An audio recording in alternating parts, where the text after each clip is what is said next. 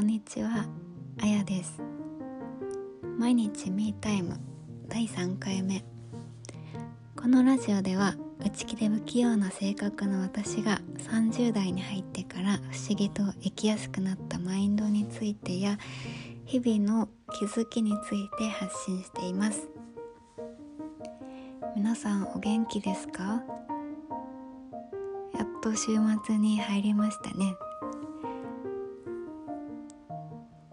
私はこのポッドキャストを今週始めてみてうんと私って意外と話したいことたくさんあるんだなってことに気づいてちょっと自分でもびっくりしてます。まだ始めたばっかりだしもう少ししたらネタ切れになる日が来るかもしれないんですけど話し始めるとこういろんな思いが 溢れてきてついつい長く喋ってしまいますね。私の声ってこういう感じの声でこう人を眠くさせる声だって自覚しているのであんまり長くならないようにしようとは思ってるんですけどなんか一応これでも眠くならないように普段の1.5倍ぐらいのスピードで喋ってあと声をこう弾ませて楽しそうに話すことを意識してるんですけどなんかそしたら前回の聞いた時にちょっと落ち着きがない人だなと思って反省しました。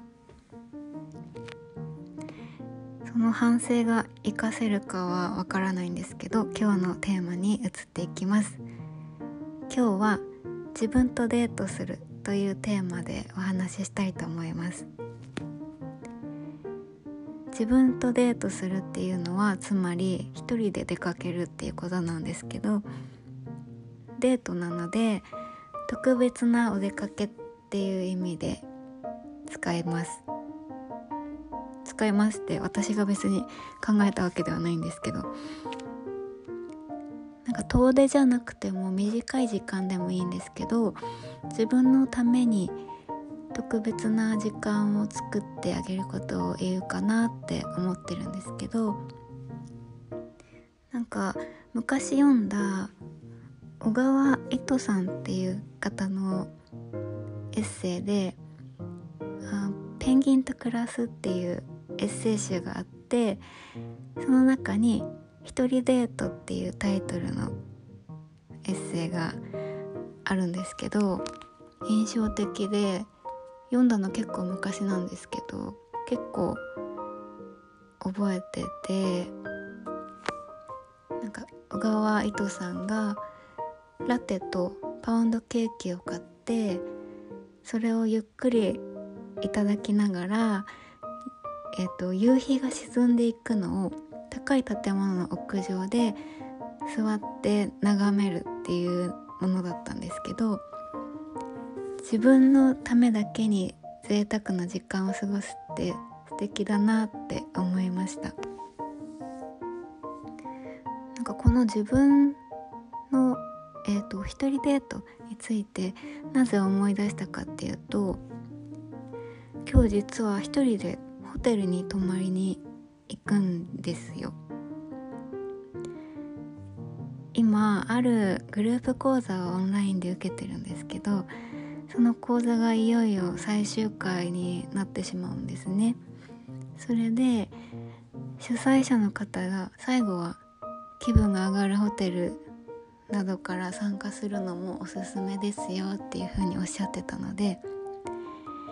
そのためにホテルを予約してみました。でね普段仕事とかで利用するビジネスホテルでもいいかなって最初思ったんですけどそれよりちょっといいホテルを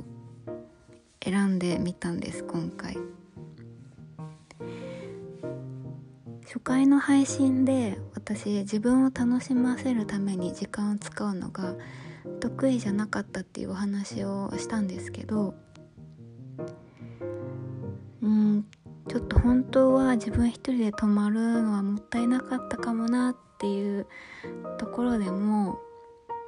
いや泊まった方がいいって今回思って自分を喜ばせたりワクワクさせてあげるためだったらもったいなくないって思うことにしようって思ったんですね。皆さんも泊まってみたいホテルに泊まるでもいいですし行ってみたかったカフェに行くでもいいし夕日をゆっくり眺めるのでもいいし何でもいいんですけど自分のためだけに自分とゆっくり過ごすためのデートをしてみるのおすすめです。自分を大切に思ってるよって思うだけではなくて行動で示すっていうのはきっと大事なことなんじゃないかなって思います。私はまだ全然慣れないんですけどこういうの。ちょっとずつ練習してこれを当たり前にしていきたいなって思います。